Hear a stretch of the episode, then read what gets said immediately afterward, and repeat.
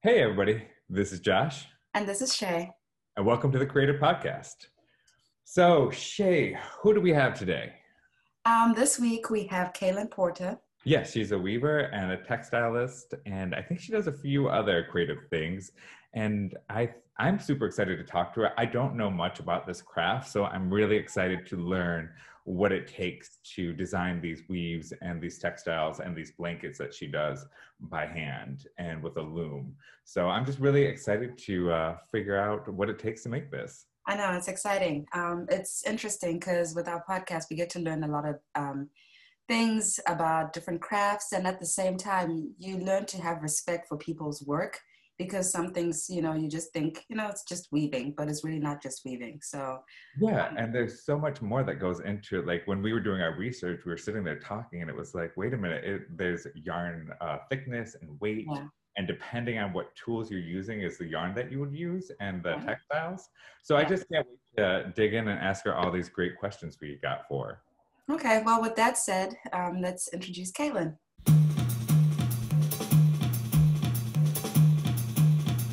Kaelin, thank you for being here. Yes. We are so excited to talk to you. Thanks so much for having me. It's great so, to be here. We are so excited. I never knew that weaving was so technical. Like looking at our questions, Shay and I were like, oh my God, this is like math. yeah, it was like math. it really is. Yeah. A lot of times when people want to like ask me about like the artist journey, I'm like, oh no, I have to like talk about the concepts. But like the part that really gets me going is actually the technical side of things and sharing what all goes into the process um, to kind of understand the magic of the textiles. Wow. And you know, I mean, before we jump right into the, the questions, though, I'd like, can I ask you, like, so I see such a trend in people going back to basics of like these weavings and even like macrame, and I see this trend of this almost like nature going back. Does that help with um, your craft and getting that um, voice out there? Yeah, I, I think so. I think um, I've seen over the last, I guess, how many years now? At least like five, six, seven years, um, people starting to embrace some of those older crafts. I think um, prior to that, there was kind of this negative connotation of like crafts being like your grandma knitting, mm-hmm. um, like tacky sweaters or something like that. And I think there's still a lot of people that think that way. Um, but especially like the Instagram com- communities that people are building, um, social media communities, Pinterest, even.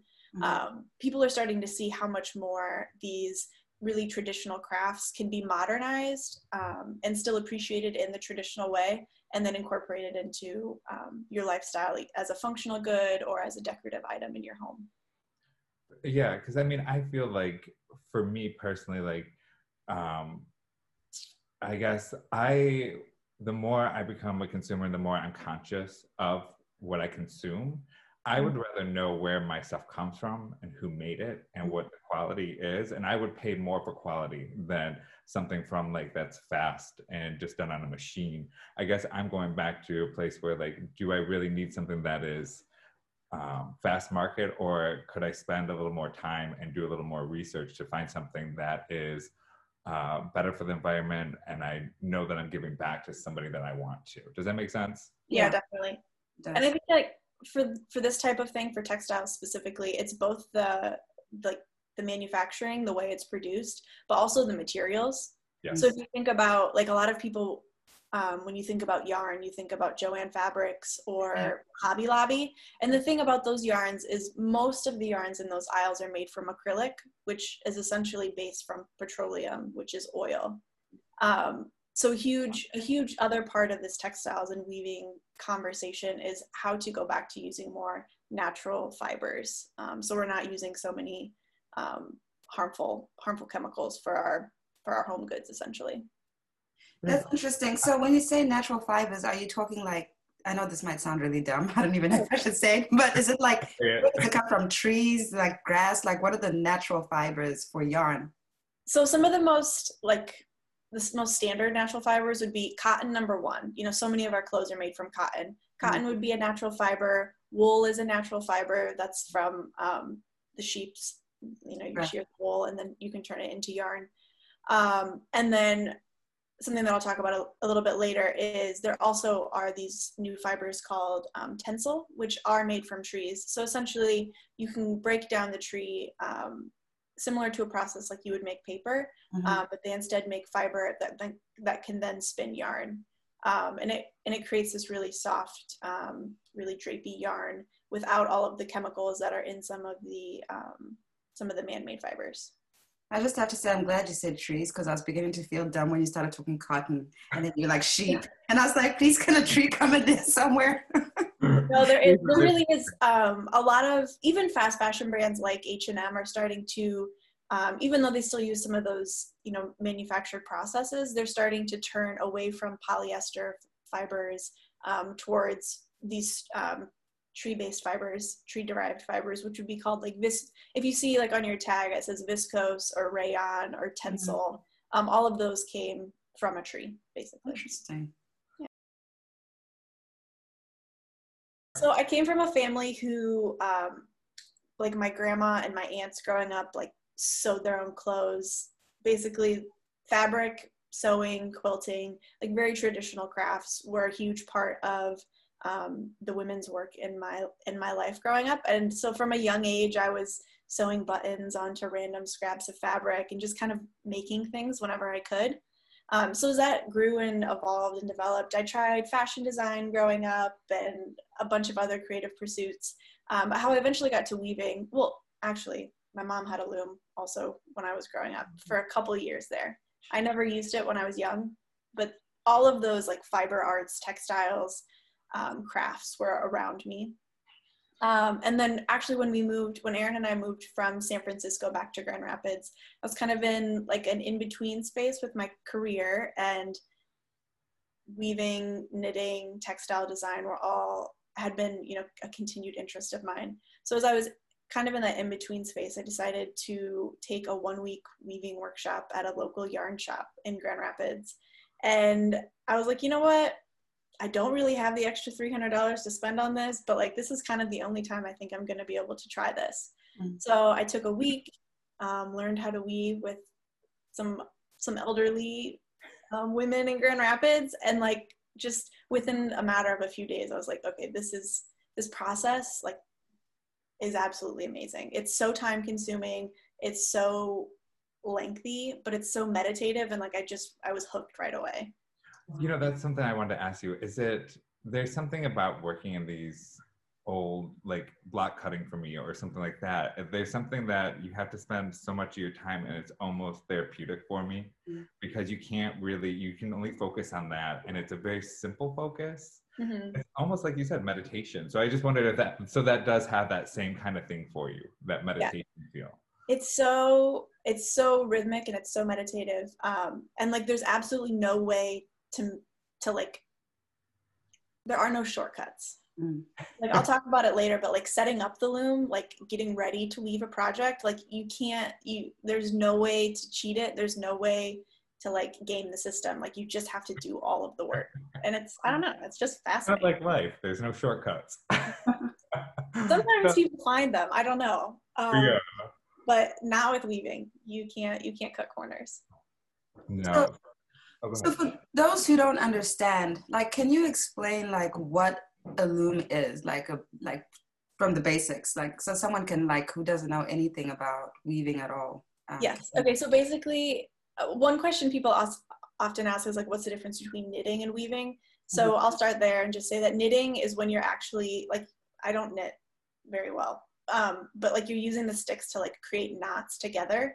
So you're knotting the fabric or the yarn. Um, weaving is basically a set of um, warp yarns which go um, vertically and weft yarns that go horizontally and you're just like interweaving them. So the most like basic weave structure is just one yarn goes over, under, over, under, over, under, over, under. And then the next yarn goes under, over, under, over, under, over. And it's just this way of um, interlocking yarns to create a fabric. So question on that. So if they're going back and forth and it's a simple structure of over, under, over, under, on the end, do you have to have a long enough piece of string to go through the whole piece? So like if you are, so the ends don't come unraveled on those parts? So like No, they're, each, each time you're like each time you're putting a weft thread in, there's ways you can secure it. So like you can switch colors and stuff like that. That go- was my question. How do you switch colors in those things? Because I've seen some of your work and it's intricate and it changes colors. I'm like, how does you change color when you have to have a long enough string to like weave back and forth to secure that? So there is different ways to secure. there are ways you can like hide that hide that um that color interaction um, i also didn't answer your question shay which is what is a loom so basically a loom is any machine that's helping you set up your warp threads with Okay. tension so that you can create these overlock like interlocking patterns. So for me i work on a floor loom. Um, it's pretty standard um, machine. It's like 45 inches wide 40 inches deep. Um, i'm gonna say like if anybody's listening to this you should just like google floor loom so you can kind of get it in your brain. It'll make more sense. Right. um, but essentially the machinery assists you in getting all of these warp yarns set up and tensioned so that you can then create patterns with your weft yarn So, so are looms expensive? Like, let's say if someone is like, oh, you know what, this is kind of interesting. I want to try it out.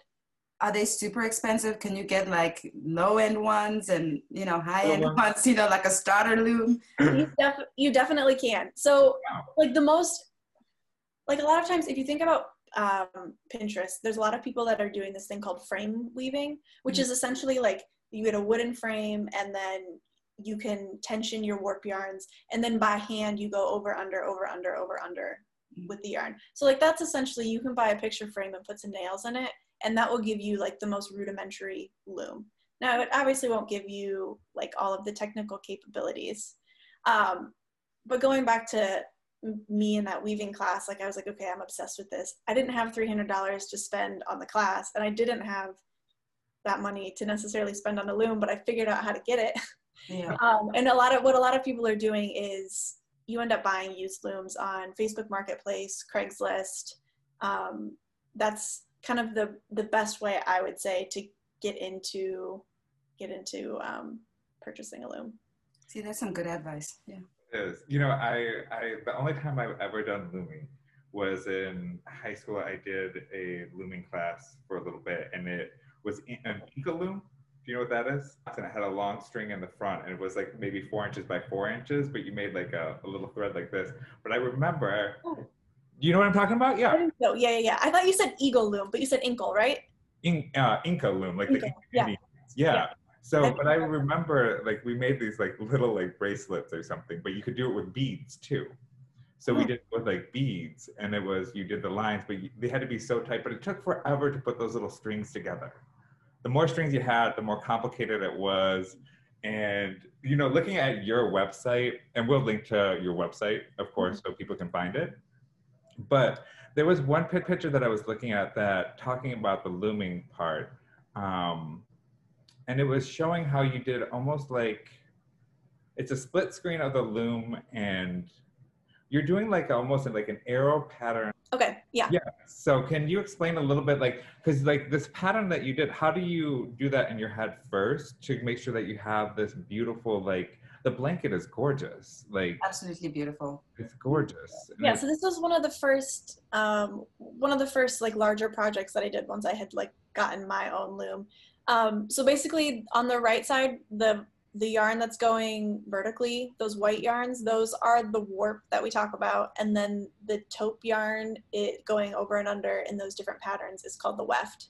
Um, and basically this yarn structure is just like a simple, I'm, I might mess this up. I think it's just a simple pointed twill. okay. So the part of the loom that I haven't talked about is that when you're setting it up, you um, you do this threading process where you put your yarn through um, what are called different shafts. Um, so then you have pedals on the floor that then will um, coordinate to the shafts that you um, threaded the yarn through. So like for this pattern specifically is a twill. So like you push down pedals one and two, and then you push down pedals. So you push down pedals one and two, you put a piece of yarn through. You push down pedals two and three, you put a piece of yarn through, and then three and four, put yarn through, and then four and one, put yarn through. See, to our point, it's not that simple. No, It's not that simple. Like that, I'm like trying to concentrate listening to all that. It's not that simple.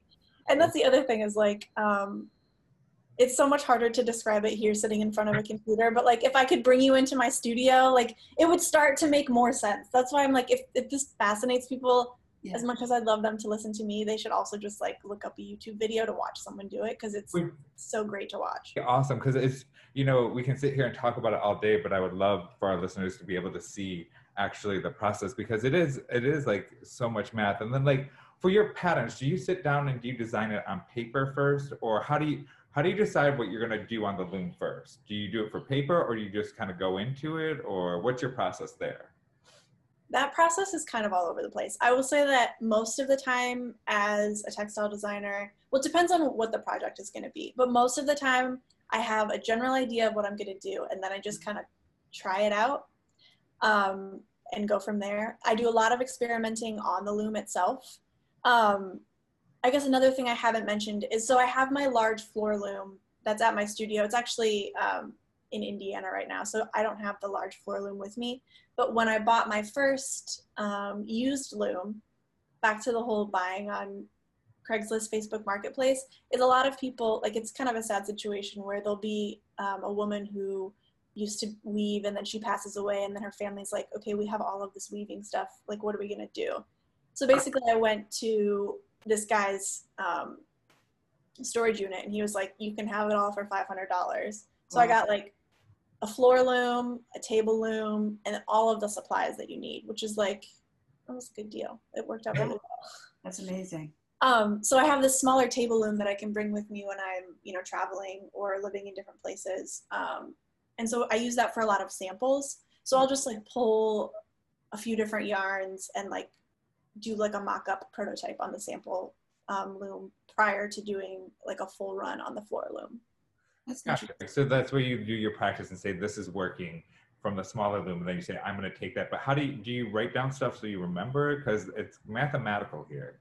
Yeah. So there's like a there's a whole like pattern drafting process, um, and that was part of learning to weave. Was like also learning to um, like how exactly to read those drafts um, because this is such a like an ancient traditional art there's so many different patterns that are already available. So i have a few different pattern reference books. Where i'll like i usually start there as references and be like okay i want to go in this general direction.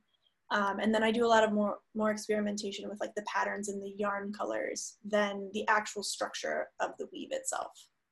So this might seem a little strange a question but depending on the climate, do you use different fibers and different yarns? Like, let's say if you were weaving for a place like near the desert, does that affect like the fiber? Does it expand? Does it, is there any kind of effects on whether you're like, let's say making a blanket for someone in a colder climate or a climate which is more extreme in temperatures? Yeah, that's a good question. Um, I would say in general, um, you kind of like think about like a wool sweater. Like if I'm doing something for like I don't know about like how it changes with like the actual fiber. Right. Um, but if I was going to do something for a colder climate, you would maybe stick to wools, which are naturally insulating. Um, and then if you're going to be in a cool climate, um, cottons are great, linens are great. You know, we have like linen resort wear. There's a reason right. they wear that where it's warm.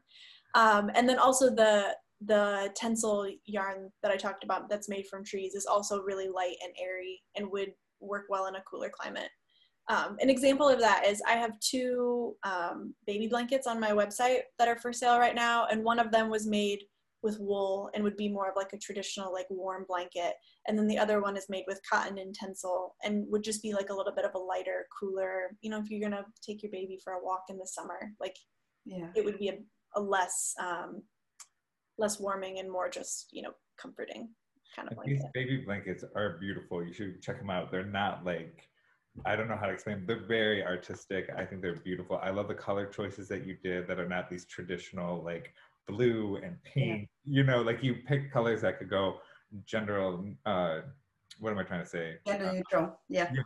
yeah. But I just think that these are blankets that you could have, and these are things that I would keep for my baby or you know people would keep for their babies and make it a keepsake once they're done because they, they, look durable but they're so darn cute and i want to uh, get one for my my niece um, she's she's a newborn like three months old and I want to get one for her.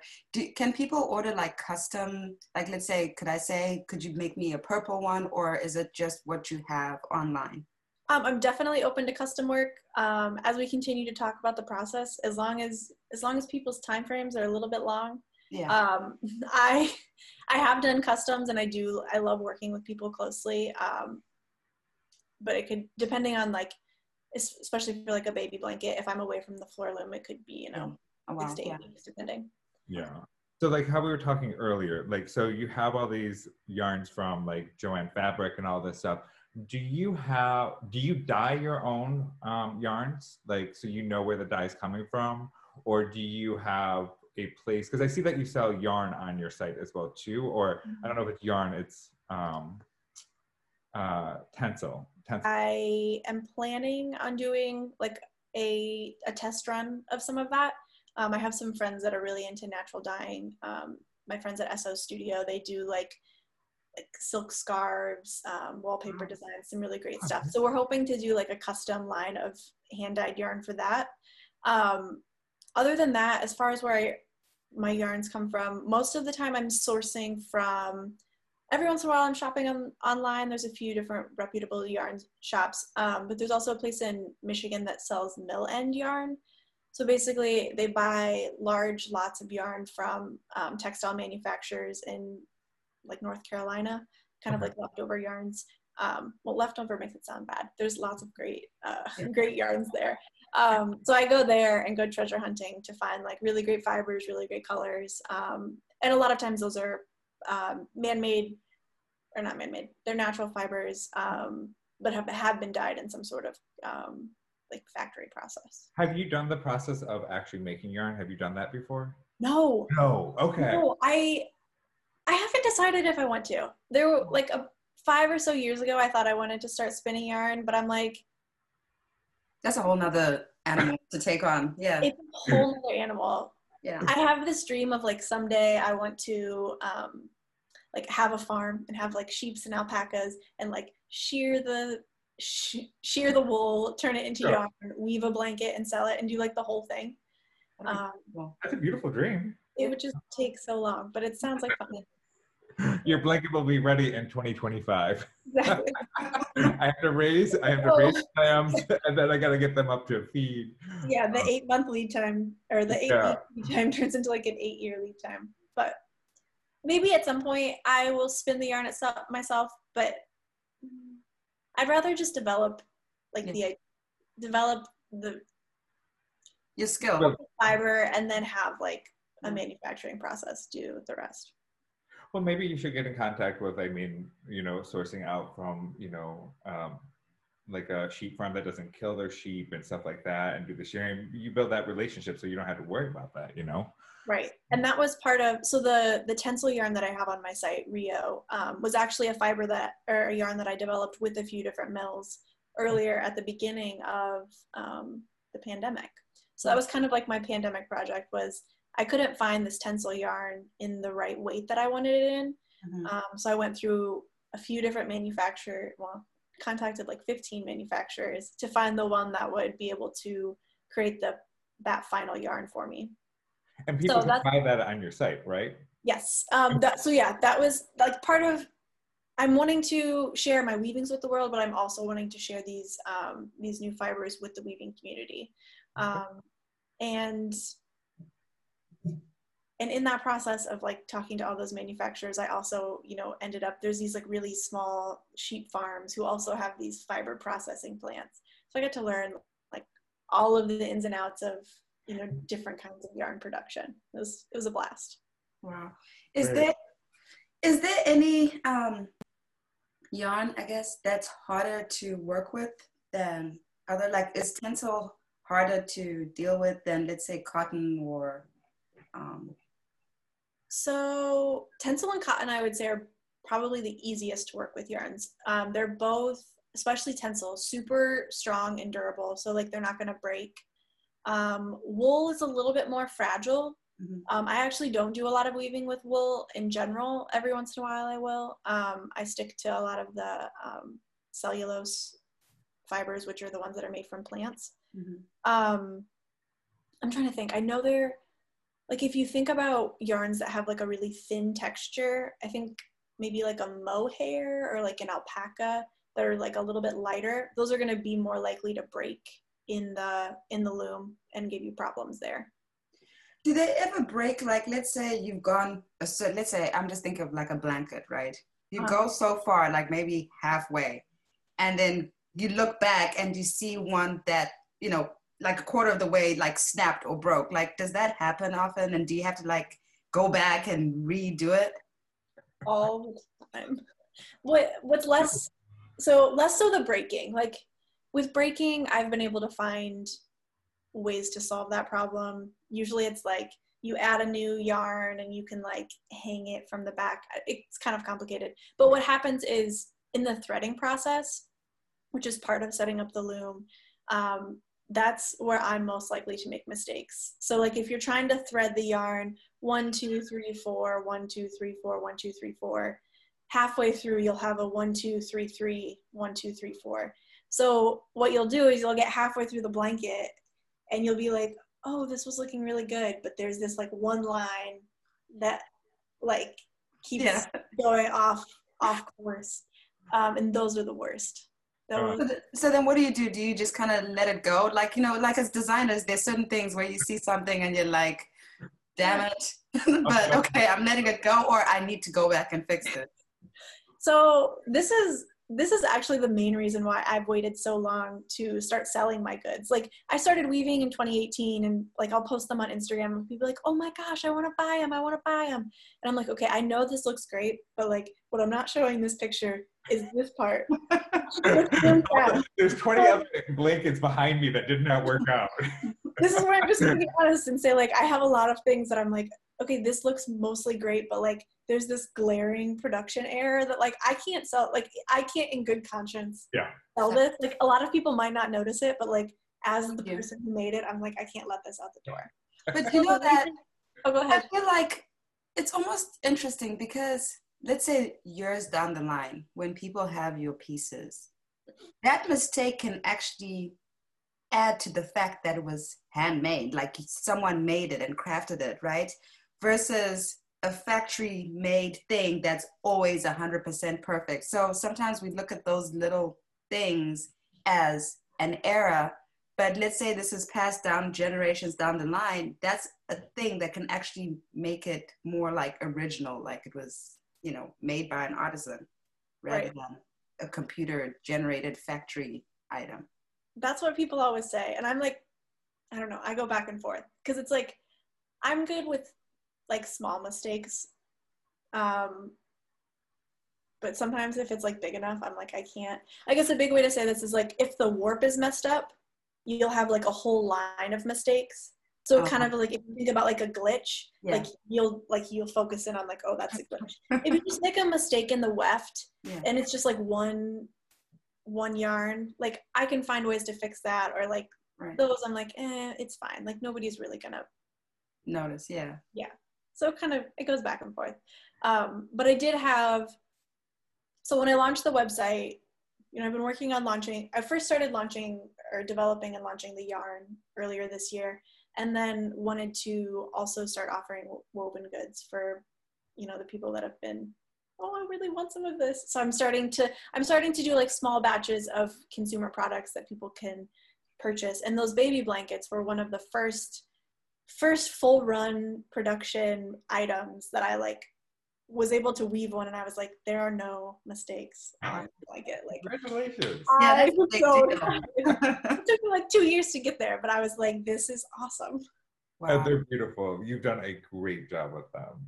Thank But- you. So um, I have one of your pieces, and I feel very, very lucky to have one of your pieces. Um, it's called Freeways, and it's kind of where you and I met in Michigan, and the whole, um, the whole thing. Are you still doing? That's not on a weaving machine, though, right? Those are hand knots, right? That was a that was a macrame, right? So that, yeah, all hand knotted.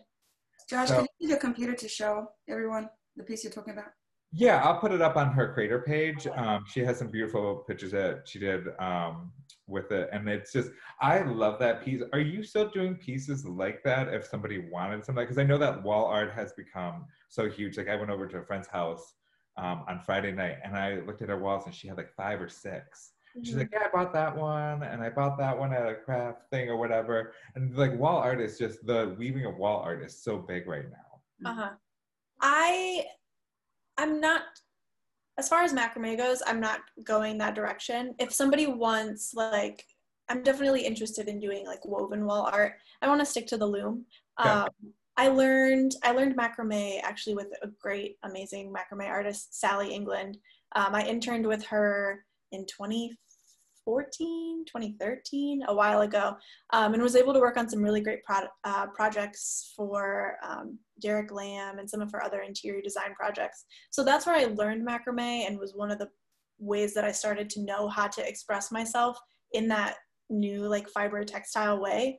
Um, and it was it was fun to do work like that, but I didn't want to continue going down that road. I wanted to kind of um, find a new way to express myself. And and when I found the loom, I was like, okay, this is this is the way that I want to do that. Um, so I'm still interested in doing wall art. Um, it'll just it'll take different forms than the macrame. Gotcha. Well, I feel very lucky then. I got one of your macrame. I'm so glad you got it too. That is such a good piece. I loved making it. So- Uh, With that said, so where do you see, like, let's say, if you could put out your ultimate dream in terms of your craft, where do you see yourself going? Where do you want to go? What do you want to do with it? I saw this question on the sheet and I was like, oh, I think I'm just going to be very honest and say, like, I'm still not entirely sure. Um, I feel so early on in the journey, and what I'm what I'm really trying to do is put all of the feelers out there and figure out what continues to um, make me feel like as good as it felt to sit at the loom for the first time. Mm. Um, so that can go in like a couple different directions. Um, I can see it manifesting as making, you know, like high end decorative wall art, like you were talking about, um, Josh, or it could be functional goods like baby blankets, hand towels, um, potentially partnering with, you know, larger larger organizations who you know have a, a broader internet reach um, it could also look like working with i don't know like the contract commercial textile design um, by de- you know designing fabrics for them. Um, all of those things are things i'd be interested in. I'm just like right now gonna do what i'm doing continue putting it out there um, and seeing where that goes. Um, all, all along also continuing to work on yarn development and fiber development because the material portion um, of this process is also so interesting to me I have dreams and aspirations, um, but mostly it just includes continuing to be able to put this work out in whatever way that that is. Because um, this was kind of a um, prior. So I lo- I lost my job in March um, during the COVID nineteen pandemic, like a lot of people, and I was working in a design capacity, but in a corporation, not doing product design. Um, I was doing like innovation and strategy design, and while it was enjoyable, like I knew that the next thing that I wanted to tackle was textile design and product design to get so um, close with the color and materials and how I can continue to share that with the world. Um, so at this point, I'm just really happy that every day I get to wake up and that's what I get to do. That's amazing. And I think even for our listeners who, like in you just answering that question, it just opened up like a whole world of where you can go in this space. You know, Mhm. you talked about, you know, product design, you talked about, you know, just the textiles, like you can go into wall art, like even for someone who wants to do weaving and they don't know what options they are. You mentioned quite a few different spaces you can go into just in this space alone, which is amazing. yeah there's a lot of different avenues and a lot of different roads and i'm i'm just since i'm so early on like i'm just not at the point where i'm ready to cross any of the options off i'm i'm kind of deciding you know you can go a lot further if you choose a road and just you know narrowly focus down it but i'm still just gonna go like five four or five different paths at once and like i, I don't know That's kind of like us. You're kind of enjoying the journey and the process. that's And what, yeah, and there are many ways that it can lead, and the right way will reveal itself once you've explored, you know, all these different options. Right. I think to me right now, the most important thing is that I'm getting up every morning and like pushing forward in one way or another with this. Um, when I'm like catching up with old friends, they're like, "So, what are you up to?" And I just always say like, "I'm on my textile journey." Because like it. it's hard to know what to say. Like, oh, like I weave during the day. It's like it, that doesn't always sound so elegant. So I just tell them I'm on my textile journey, and it, it feels good. I think that you know, I think there's such a uh, a lot of people don't even know where things come from, and when you get down to the root of where things come from, like you know, my background going into eyewear, like people don't understand what it takes to make an acetate. You just think that you get this plastic. No, that's not the process. It is you come up with color uh, combinations, you heat it up, you put it through this process, and then you have to put it through a milling thing where it actually gets a nice soft, uh, you know, um, gloss on it, depending on how long you're at this machine. And I mean, that machine, you spend hours on that piece of plastic to get that nice little shine on it, or a dull shine, or a matte finish. But people don't realize where the, all this stuff like really comes from. And it is very interesting to think about like from what animal to the process to how it's made to how it's dyed to how it comes to you and then this is the final product i think is such and textiles are always just a, a different way of looking at things do you ever think about like trying like I know that they're doing like a lot of things with like bamboo, and there's a something from a sugar cane down on the islands that they've been using for like sneaker soles and like laces. Do you know what I'm talking about? Yeah. Are you talking about Allbirds? Yes. Okay. Um, yeah, Allbirds. They have such an interesting and like they blow my mind sensitivity to materials. And actually, so when I was learning about this Tencel yarn, it was the first time I used it was at this weaving class, and that was in 2018, right when Allbirds was releasing their tree runners. Tree runners, yeah. yeah. Yep. So that so yeah, they're like the fabric itself is made from trees, and then the plastic is made from sugarcane. I haven't ever been able to like access any of the sugarcane because I don't need. You can write to like, hey, let me work on some. Uh, let me work on some. Uh, you know, textiles for the outside of the shoe. I'm a weaver. Help yeah, me. Exactly. um, yeah, so there's just so many different interesting things. Um, the yarn that I really, so I started with Tencel as far as yarn development goes. The next one that I really want to work on, um, there's this new fiber called SeaCell, which is essentially similar to a Tencel, so it's based in trees, but it also has um, part seaweed in it. Oh. And but like it still turns out this like really great white color has this like really I don't know subtle sheen to it. Mm-hmm. Um, so I'm working with finding the right manufacturing partners for that project. Um, but that one will be really fun.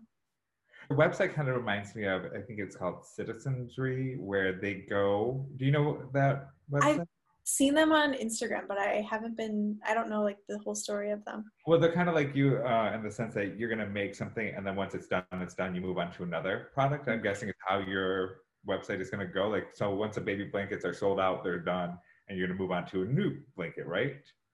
Yes. So yeah, I don't have the attention span. I've been actually going back and forth about that. Like, okay, should I do collections or should I do complete like one-offs? And like in in the future, I hope to do like small limited collections. Um, but yeah, that'll pretty much be like a small batch of this collection, and then whatever's next comes next. Because I'm sure you would run out. Because I'm sure like with your process, you're never gonna get that same green that you have in that baby blanket. So it's going to have to be, you could have the same pattern, but the colors would have to shift a little bit. So it wouldn't be the same run. So each one would be unique. Right. Yeah. Very cool. So, I mean, I love their site. So I think you're on the right path though. So what would you, what advice would you, where would you tell somebody to start with the weaving? Like if they wanted to get into it, what would you say would be the first thing? Knitting or crocheting or getting a little loom? I guess it depends on what their like end goal is. But if their end goal is that they want to be weaving in a floor loom, I would say if you have the means and if you have the schedule flexibility, like find a one week workshop. Like that week that workshop like solidified it for me.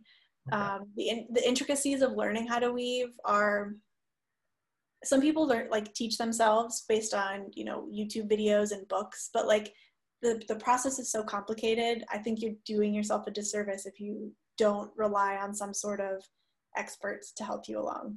I'd be tangled in that weave machine. I try to do it myself.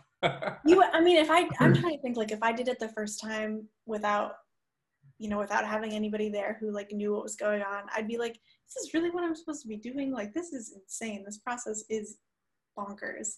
Um, so I would say like that's the best thing if if you're just interested in dabbling, I would say find a frame loom on the internet. Um, do some looking into that. Start to learn about like how the patterns work, um, and then maybe like the first. She like you asked earlier about um, like if there are different like levels of looms. Mm-hmm. Um, I would say a frame loom is like the most basic rudimentary one that you can start to experiment with, and then next is called a rigid heddle. Um, I've never worked with one. They have more capabilities than a frame loom, not as many capabilities as like a, a floor loom does, um, but still allows you to start experimenting with um, different patterns and yarn structures um, without being quite as complicated as the floor loom.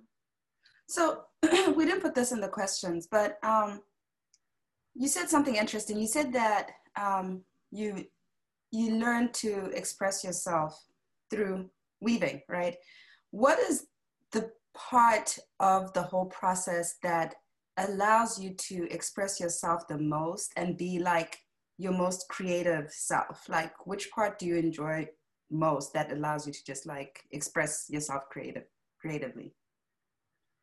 That's a good question. So, because like you said, the whole process is really mathematic and can seem very technical. So it's like, okay, where exactly is the art coming through? Right. Um, for me, like after I got down the technical side of things, it's just been experimenting with different yarn and color interactions. Um, I love the idea of color science and how the subtleties of like getting the perfect blue and just the right different you know hues all together mm-hmm. um, as i started out weaving i was working with a lot more neutrals.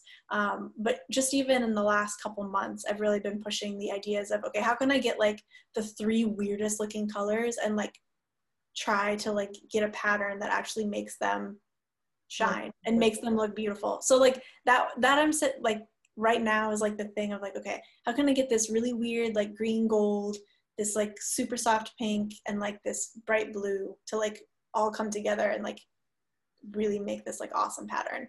So that's like my my current challenge and like the current thing that makes me feel like oh wow like look i just made this crazy color and it's yeah. and it works you know? It's it's weird but it works. That's yeah, I mean, looking at your color combinations like on your website right now, like the lavender and white lilac, or the lilac and white. I mean, I love how you go into these almost chunky parts to very intricate, like back and forth, is very quick, and then just a large.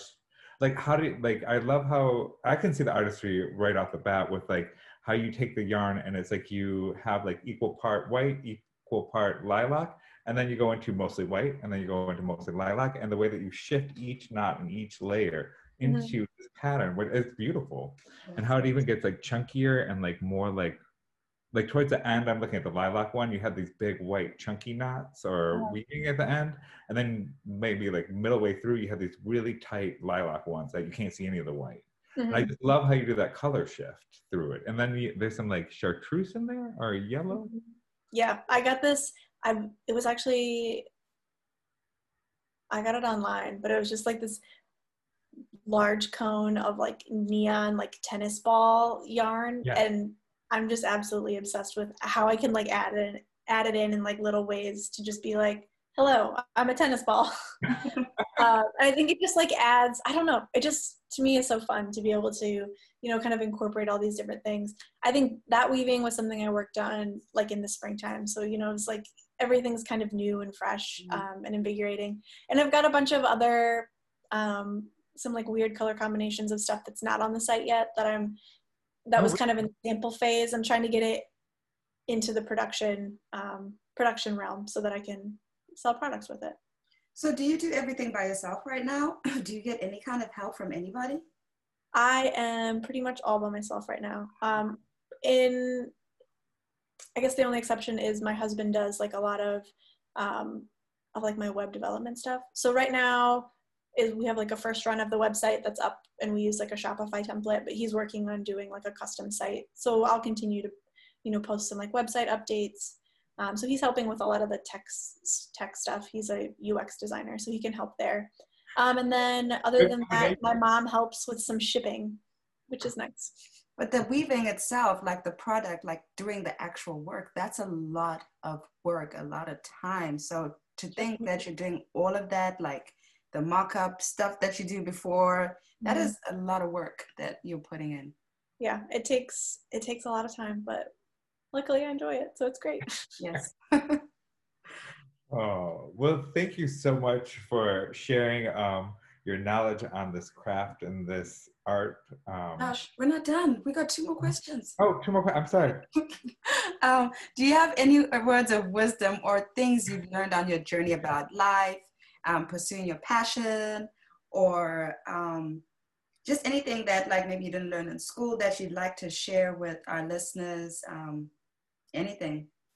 Um, I would say my biggest advice, or like the biggest, the thing that keeps me going, is back to like what I was saying about this the loom setting up process, which is like you can't cut corners. Like if you want to do something, like you just have to wake up and do it. And sometimes it's like very uninspiring to me, but it's like, okay, just just do it. You know, explore um, and just figure out a way. Um, I think this year for a lot of people has been you know there's been a lot of hardships and so for me that was you know losing my job but i kind of was just like how do how can i figure out how to twist this around into like something that's positive? and for me that was you know what i finally get to go on this textile journey so i would say keep an keep keep your eyes open for when and where to pursue um, you know kind of what your dream is. And i wouldn't say be stupid and like quit your job and like run away but like you know keep your eyes open for when the opportunity is there and like Right. in the meantime take the small steps that you need to get there. Because the thing is is if i hadn't been putting like the weaving for me was you know more of a hobby the last two years when i was you know working full time. But if i hadn't put in that time to kind of set the you know set the the base for everything like i wouldn't have had the foundation to really pursue that this year so that was really nice That makes a lot of sense. Yeah, thank you. And then lastly, Josh, are you going to ask the final question? Yes. What does uh, what does a uh, what does being a creator mean to you? what does being a creator mean to me oh geez it just means like for me it just means once again like literally showing up like allowing myself to be vulnerable with Mm. my ideas with my craft with um like the work that i've done because like for me this this weaving process is like so like i said at the beginning like meditative and like um it's like such a good time to like be with yourself and with your Mhm. thoughts so like every piece feels like a part of me Mhm. um, so then you get to the end and you know you have your mistakes or if it's perfect it's just still like it's really scary to share this with the world and say like It is so. i made this please, Please accept this. Please please like it or please buy it or you know it's like it's it's hard to it's hard to do that sometimes so i think for me it's just being a creator is being vulnerable wi- being willing to put myself out there um, building a community of people who are doing the same um, yeah I love that That because it's true. beautifully said. Beautifully said. Very beautifully said. I mean, it touches me because that's literally us too. We're like, we're doing this, but I don't know, please like it.